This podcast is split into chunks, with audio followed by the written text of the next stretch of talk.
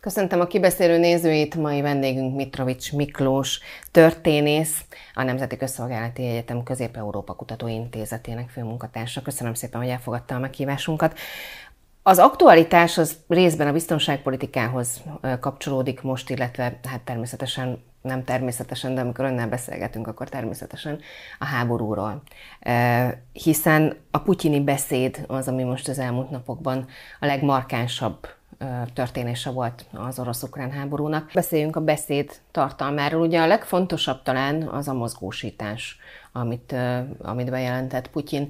Ezt gyakorlatban, most természetesen nem szó szerinti gyakorlatban, de azért ez gyakorlatban hogyan, hogyan kell elképzelni. A háború szempontjából mi lehet ennek a jelentősége?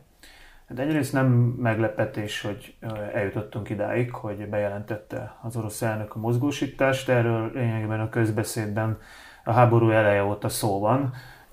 Eltelt egy ideig, mire ugye mindenki realizálta, hogy hivatalosan Oroszország nem visel háborút Ukrajna ellen, ezért nincs mozgósítás. Most ugye ez változott, egy részleges mozgósítást elrendelt Vladimir Putyin, ehhez úgy látszik, hogy kellett a, a szeptember elejé sikeres ukrán ellentámadás Harkiv megyében, hogy erre rászállja magát. Azt gondolom, hogy az a kérdés, hogy ez változtat-e a, a háború jelenlegi menetén, hát azt gondolom, hogy azonnal nem. Egyrészt ezek kiképzetlen fiatal emberek, akiket először is be kell sorozni, meg kell találni. Ugye most nagyon sokan megpróbálják elhagyni az országot, légiúton vagy, vagy szárazföldön, valószínűleg nagy ország el lehet rejtőzni, tehát mire mindenkit besoroznak, akit beszeretnének, meg lesz ez a 300 ember, 300 ezer ember, az is idő legalább három hónapos kiképzésen át kell, hogy esniük, és el kell jutniuk a frontra. Tehát 300 ezer embert nem olyan egyszerű Oroszországban sem eljutatni a frontra. Ráadásul ugye most az ukrán erők annyira előre tudtak nyomulni az Oszkil folyónál, hogy, hogy rakétákkal elérik Donetsk és Luhansk városát is, tehát ahol ugye az orosz utánpótlás bejönne Ukrajna mélyébe, tehát ez elég nehézkes és logisztikailag nagy kihívást fog jelenteni az orosz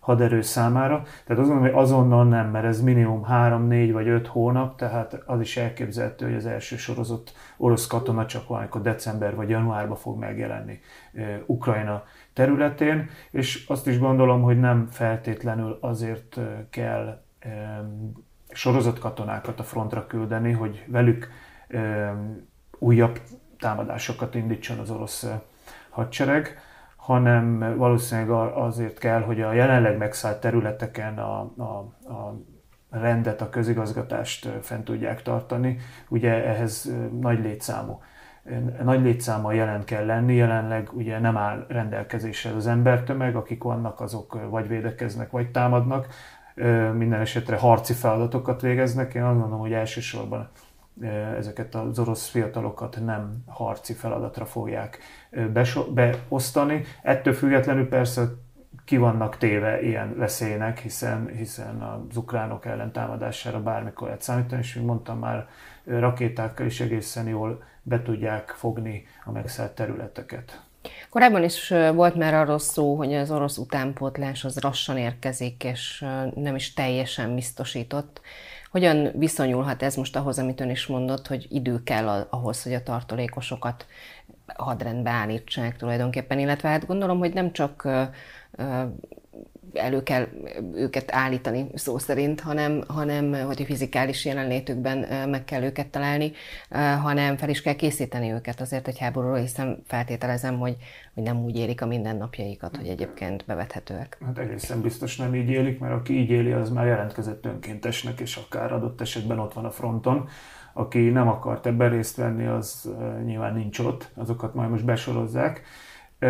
Hát egyrészt kiképzés, ami legalább három hónap, fegyver, ruházat, fegyverzet, ami minimálisan kell, és utána rendelkezésre kell áll, állnia annak a, annak a um, vasúti vagy közúti um, eszközrendszernek, amivel több ezer kilométert adott esetben um, meg tudnak tenni, hogy oda kerüljenek, és hát Ukrajnán keresztül, még a megszállt Donetsk és Luhansk megyéken keresztül is jelen pillanatban azért elég veszélyes közlekedni hiszen feltételezhető, hogy várni fogják az ukránok ezeket az utánpótlásokat, és, és mint mondtam, rakétákkal már egész jól be tudják őket fogni, tehát már abban a hatókörben van a terület. Tehát azt gondolom, hogy, hogy ebből a szempontból talán kicsit érthetetlen, hogy, hogy miért a szárazföldi haderőnemet fejleszti az orosz fél, Nyilván, amit mondtam, hogy igen, kell létszám, hogy fenntartsák ott a rendet, a közigazgatást, az életet, vagy akár a partizánok elleni harcban részt vegyenek, de másfelől logikusabb lett volna mondjuk légi úton újabb támadásokat mérni az ukrán erők ellen, ha a rendelkezésre áll vagy állna az orosz fél számára megfelelő mennyiségű repülőgép és, és hát muníció. Nem tudjuk, ezek szerint nem áll rendelkezésre, én erre következtetek, hogy, hogy tél előtt, vagy tél kellős közepben, amikor majd ezek bevetésre kerülnek. És az orosz tél azért Kemény. Hát, így van, az orosz tél kemény, de az oroszoknak is ugyanolyan kemény. Hát emlékezhetünk a másik világháborúban Finnországán a téli hadjáratot, ahol legalább ötszörös túlerőben mentek a, a szovjet katonák a finnek ellen, mármint létszámban, had, hadianyag szempontjából pedig nagyságrendileg több volt nekik, és hát mégis belefulladtak a télbe, piruszi győzelmet tudtak aratni. Az oroszokat ugyanúgy érinti majd a, a, a tél, a hiányos öltözet, a ruházat, és hát abból is induljunk ki, hogy Ukrajnában megszállt területeken nem csak az ukrán lakosság számára nem áll rendelkezésre jelenleg számos infrastruktúra, tehát fűtés, villany, vízellátás, hanem a megszállók számára sem fog rendelkezésre állni, vagy biztosítani kell, ami újabb logisztika, újabb idő és rengeteg pénz. Tehát azt gondolom, hogy ez nem fog alapvetően jelen pillanatban rövid távon változtatni az erőviszonyokon. Az ukránoknak miük lehet tartalékban esetleg, vagy egyáltalán kell bármit is mozgósítaniuk tartalékként? Hát azt gondolom, a tartalékokban? Az, azt gondolom, hogy az ukrán haderőnek létszámban nem kell jelen pillanatban ö, ö, újabb ö, embereket mozgósítani. Én mindig azt szoktam mondani, és hát eddig ez igazolódik, hogy az ukrán haderő addig harcképes, ameddig, ameddig megfelelő utánpótlást kap, tehát fegyverzetet és muníciót. Ha ez elapad, akkor nyilvánvalóan hiába szeretnének harcolni, nem fognak tudni. Tehát ez, ez igazából ezen múlik. Jelen pillanatban úgy tűnik, hogy, hogy az elmúlt fél évben kaptak olyan jelentős mennyiségű fegyvert és olyan technikát, ezért itt az is fontos, hogy technikai fölény kinek az oldalán van jelen pillanatban, vagy lesz, és ez dönti el esetleg a háború végkimenetelét. Jelen pillanatban úgy látszik, hogy van rendelkezésre áll olyan mennyiség, és olyan technika, amivel akár ellentámadást is tudtak végrehajtani, és gondolom, hogy, hogy erre még számíthatunk az elkövetkező hónapokban, hogy ezt megpróbálják folytatni. Különösen, ha tényleg józan paraszt észre gondolkozunk, hogyha tudja az ukrán fél, hogy ide még be fog jönni 300 ezer katona, akkor előtte próbál kész helyzetet teremteni, feltételezem azzal, hogy új területeket esetleg visszafoglaljon, vagy még inkább keskenyítse azt a folyósót, ahol esetleg az oroszok utánpótlást tudnak beszállítani az ország versélyre. Beszélünk még a földrajzi, aktuális földrajzi helyzetről, hogy mik azok a területek, amelyek éppen elfoglalás alatt lehetnek, és ez hogyan befolyásolhatja majd a háború végkimenetelét. Viszont beszéljünk még egy picit a hadviselésről. Ezt lehet arra számítani, hogy ezzel a tartalékosok mozgósításával, illetve azzal, hogy Ukrajnának is erre kell készülnie, egy másfajta hadviselés veszi kezdetét? Hát abból a szempontból lehet, hogy másfajta, hogy még inkább a szárazföldi gyalogsági haderő nem lesz előtérve. Eddig is azért főként szárazföldön zajlott a háború. Az oroszok természetesen használtak tüzérséget és légierőt is, de, de hát többnyire, többnyire szárazföldön zajlik a haderő. Tehát én mm, olyan nagyon nem, nem várok változást, és még egyszer mondom, hogy szerintem ez a ezek a besorozottak nem lesznek alkalmasak arra, hogy komoly ellentámadást tudjanak az ukránok ellen véghez vinni. Több alkalommal elhangzott az atomfegyver bevetésének lehetősége egyfajta fenyegetésként is. E, és arról már beszéltünk önnel is korábbi adásaink során, hogy, hogy ugye a taktikai atomfegyver és az az atomfegyver, amit, amit az ember általában elképzel, vagy ami, amilyen kép él bennünk arról, az azért más, de, de a hatását tekintve azért mindkettő súlyos. Mennyi, mennyi esélye van ennek, hogy Putyin ehhez az eszközhöz nyúl? Hát ez a kérdés mindig felmerül. Nagyon nehéz rá választ adni.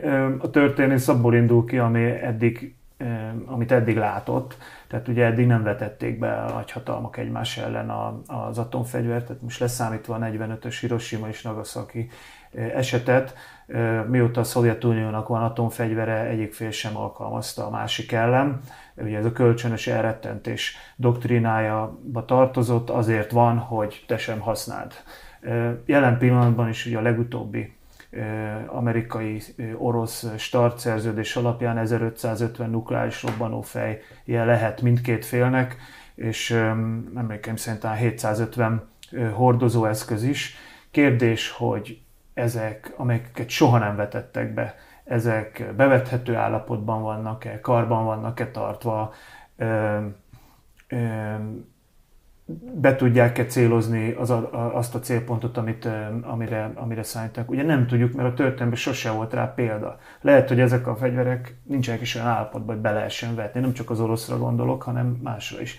Nagy-Britániában is hallatszottak ilyen hírek, hogy, hogy folyamatosan leépítik, mert óriási költségbe tar- óriási költséget emészt fel. Egyszerűen az, hogy, hogy fizikusok, atomfizikusok, biztonsági emberek nap mint nap ezeket őrzik, ápolják, karban tartják. Ugye atom robbanó fejeket nem úgy van, hogy legyártjuk, hogy be van a raktáruk, bármikor kihúzzuk a, a, a, a kis békán, és be, betesszük a, a, a silóba, hanem ezeket tényleg nagyon komolyan, komoly körülmények között kell tartani. Nem vagyok benne biztos, hogy egyáltalán bevethetők. Nyilván elég, ha egy bevethető, erre szokták mondani, ezt ugye nem tudjuk, de azt gondolom, minél kevesebb bevethető, annál nagyobb biztonság van a világ, hiszen hiszen azért ezeket a, ezeket a rakétákat azért le is lehet szedni a, a, a, az ellenoldal részéről. Nyilvánvalóan, ha egyszer olyan mennyiségű kerül kilövésre, akkor, akkor nem, de azt hiszem, hogy azért erre, erre tényleg nagyon kevés esélyt lehet látni. A másik meg az, hogy, hogy azért ez nem úgy van, hogy Vladimir Putyin kezébe van egy piros gomb, és akkor az bármikor rátenyerel, hanem ez egy hosszú lánc folyamat, mire, mire valóban sorra kerül arra, hogy valaki ezt beindítja, azért lehet abban bízni, hogy a szovjet rendszerben is lehetett bízni, hogy azért ez elég hosszú lánc ahhoz, hogy megakadjon valahol. Tehát azért van, vannak ebbe biztonsági garanciák, vagy fékek beépítve, nyilván a másik oldalon is mindig is így volt, úgyhogy azért ebben lehet, ha másban nem, akkor a, a múlt tapasztalataiba bízhatunk. Abba persze nem, hogy, hogy egyszerűen mondjuk minden, mindenki megőrül, akinek erről döntenie kell, és azt mondja, hogy a, ennyi volt a világ. E, e, tehát e, ez nyilván a, a racionális gondolkodáson túlesik, tehát erre nem fogunk tudni választ adni. A másik, ami az atomtéma kapcsán rendszeresen felmerül, az az atomerőművek kérdése. Hát azt gondolom, hogy ez valóban egy potenciális veszély, hogy mondjuk az aporizsiai erőművel valami történik, és onnan sugárzás kerül a levegőbe, vagy a földbe, vagy a vízbe.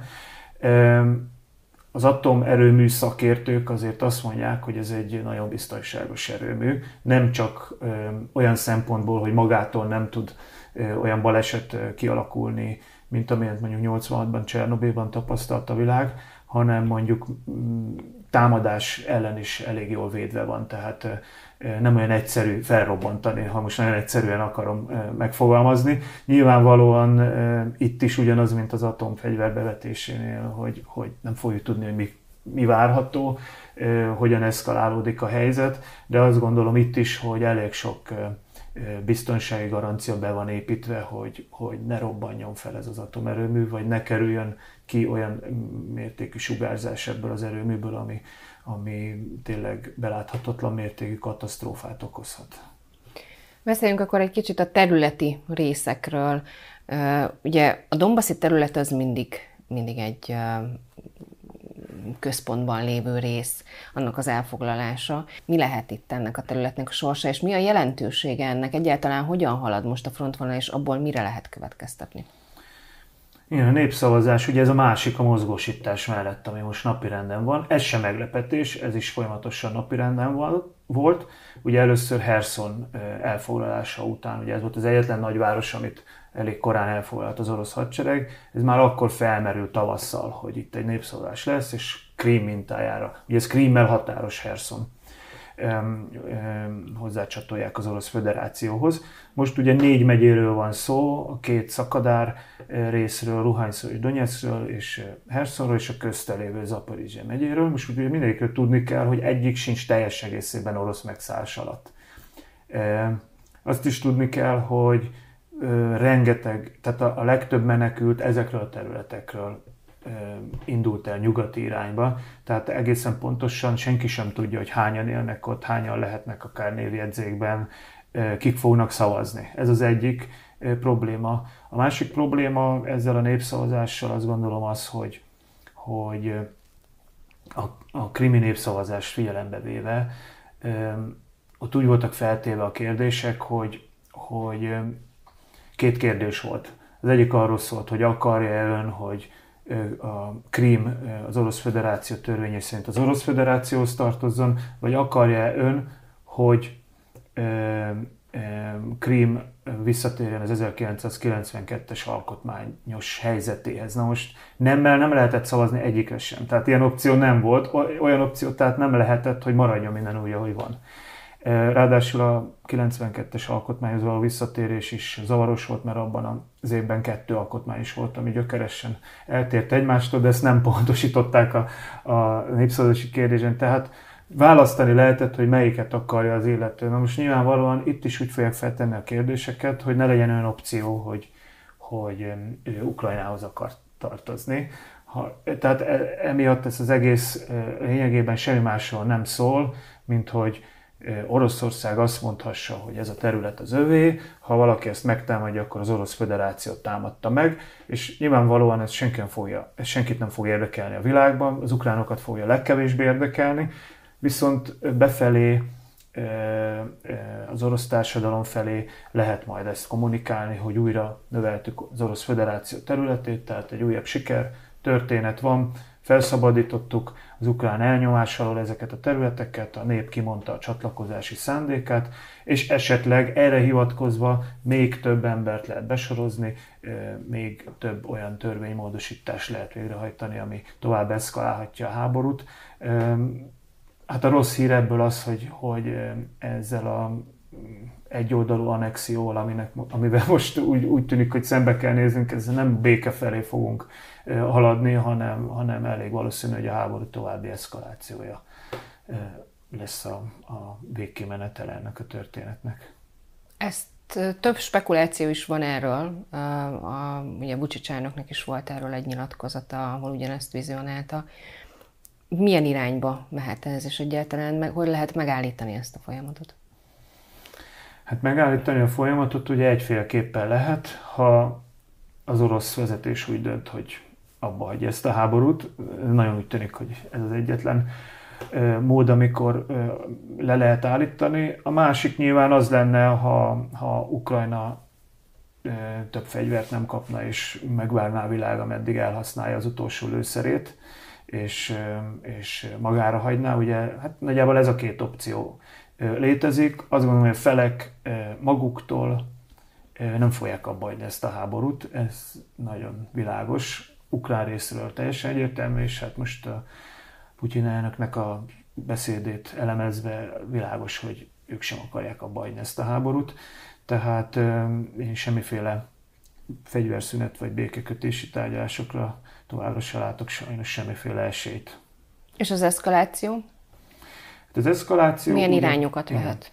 Hát, hogyha... Nem elrettentésről természetesen, igen, de... Hát, ha nem kizárólag öm, öm, rendfenntartásra és tényleg a hétköznapi élet megszervezésére akarják használni a, a sorozottakat, hanem, hanem mondjuk most 300 ezer, majd három hónap múlva megint 300 ezer, ugye ez két millióig is elmehet, jelen pillanatban Oroszországban két, milliót, két millió főt be tudnak hívni.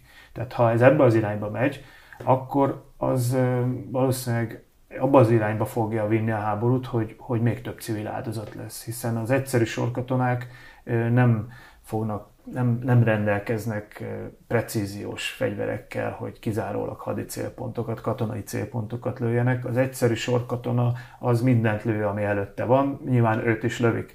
Tehát ez még több áldozattal, katonai, civil áldozattal, infrastruktúra rombolásra fog járni. Hát ilyeneket a nagy háborúban látunk sajnos a történelemben, tehát ebbe, ebbe, ebből soha semmi jó nem szokott kisülni mindig visszatérő kérdés, és abból, amit elmondott, azért, azért következik, hogy az, ami, azok a prognózisok, amik korábban voltak, hogy októberben véget ér a háború, télen véget ér a háború, januárban véget ér a háború, az vélhetően nem igaz. De mégis végezetül megkérdezném, hogy a folyamatosan változó körülmények közepette ön hogyan látja, el is mondta, hogy valamelyik félnek abba kellene hagyni, de, de tulajdonképpen meddig tarthat ez a, ez a helyzet, ez a háború? Hát ez sok minden. A mostani azért, állás igen, szerint nyilván. Hát, a jelenlegi állás szerint ez, ez megjósolhatatlan szerintem, hogy meddig tart. Nyilván sok mindentől függ, hogy Vladimir Putyin politikai helyzete mennyire stabil Oroszországban, egészségügyileg mennyire stabil, ott lesz-e a pozíciójában egy hónap múlva, fél év múlva, két év múlva. Bocsánat, hogy ezt a elképzelhető olyan helyzet, amikor Putyin elmozdítják?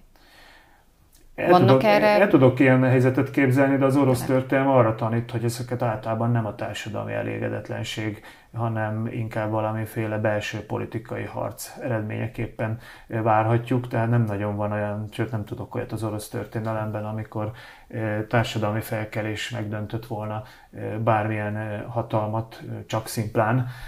Úgyhogy mm, nyilván jelen pillanatban elég jelentős az orosz lakosság elégedetlensége. Ugye a sorozás bejelentése után hát közel száz városban zajlottak tüntetések, vagy még zajlanak is. Csak első nap délutánján közel 2000 ember tartóztattak le, tehát elég komoly tüntetések folytak, vagy folynak. Tehát azt gondolom, hogy azért a, a, az orosz társadalom ban van elégedetlenség, de az orosz történelem arra tanít, hogy önmagában ez soha nem elég arra, hogy megbukjon egy politikai vezető, ehhez kell valami a politikai eliten belül. Erről keveset tudunk, nyilván vannak hírek, amelyek arra utalnak, hogy ott is van elégedetlenség, de azért az ilyen rendszerek azért elég sokáig kiszoktak tartani, úgyhogy el tudok képzelni olyan helyzetet, mikor már nem Vladimir Putyin lesz Oroszország elnöke, de hogy ez mikor, fog bekövetkezni, ezt azért tényleg csillagjósnak kellene lenni.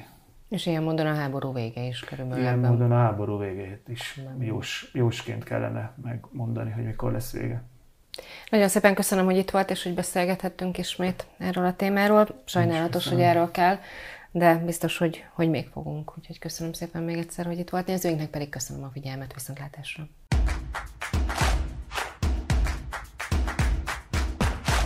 A műsor a Béton partnere.